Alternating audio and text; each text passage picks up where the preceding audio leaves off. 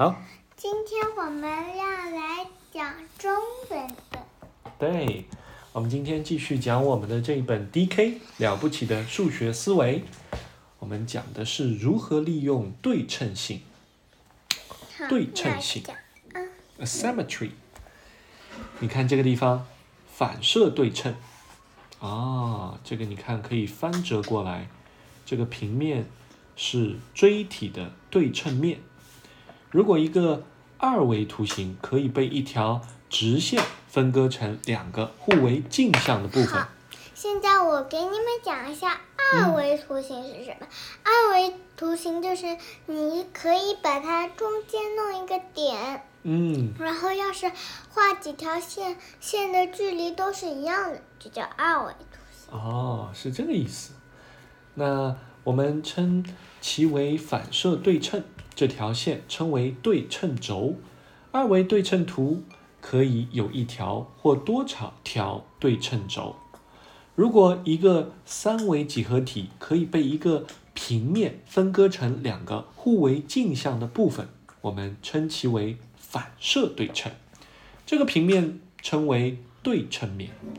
三维几何体可以有一个或多个对称面。如何利用对称性呢？我们就来看一看这个建筑。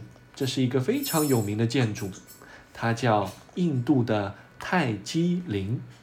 你看，从正面看，它是怎么样？完全对称的。从上方俯视也是如此。围绕泰姬陵四座大塔被称为宣礼塔，它们与主体建筑遥相呼应。哇，我们下次有机会去看看好吗？泰姬陵啊，是一位国王纪念他的爱人，纪念他的王后，他们非常的忠贞，一生都呃这个相知相守。然后最后这位皇后先去世了，这个国王他就建了这一座泰姬陵来纪念他。OK，那如果一个二维图或者一个三维几何体可以被分割成两个或更多个相同的部分，则可以说它具有对称性。从一片花瓣到一片雪花，自然界中到处都可以看到对称的事物。对称的简单性和有序性使它在视觉上更具有吸引力。因此呢，数学艺术家、设计师和建筑师经常将对称性应用于设计当中。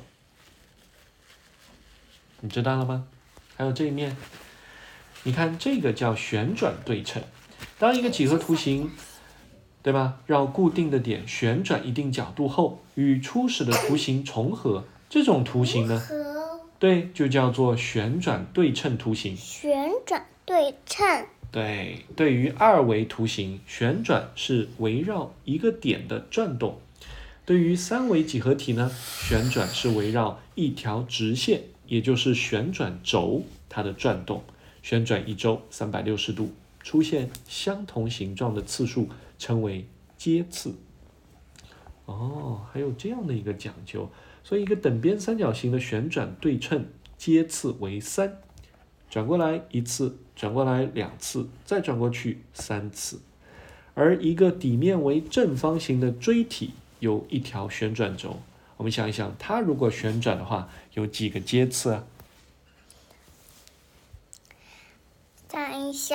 嗯，你想一想，它底下有四个角，那转动的话会有几次重合？四次四次，对的，非常棒。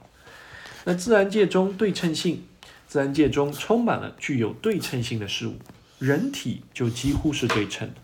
当水汽凝华成雪花时，会形成六角形的对称冰晶。对称冰晶，海星的旋转对对称的阶次为五。和螃你看蟹，海星有几个角？还有一个螃蟹哦，螃蟹它能对称吗？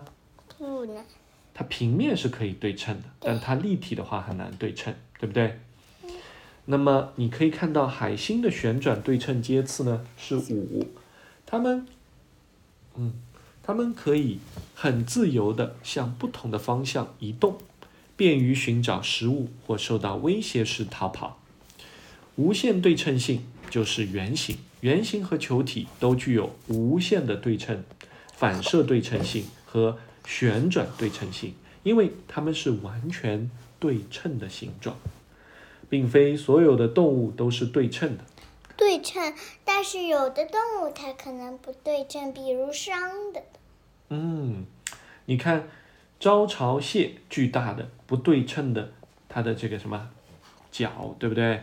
因为一个大一个小。对，它既可以怎么样抓取和切割食物，又可以与其他螃蟹去进行争斗。你知道它为什么会一个大一个小吗？一个是要。一个是要更锋利啊，还有一个可能，就是因为它的前面的这只蟹脚啊，有可能断了，断了以后呢，它会继续再长出来，长出来之后是不是比原先另外一只要小啊？对不对？所以它长出来需要一个过程。OK，那我们讲完了，我们把这一张卡片，我们就作为一个书签。OK，明天我们继续读，Good night。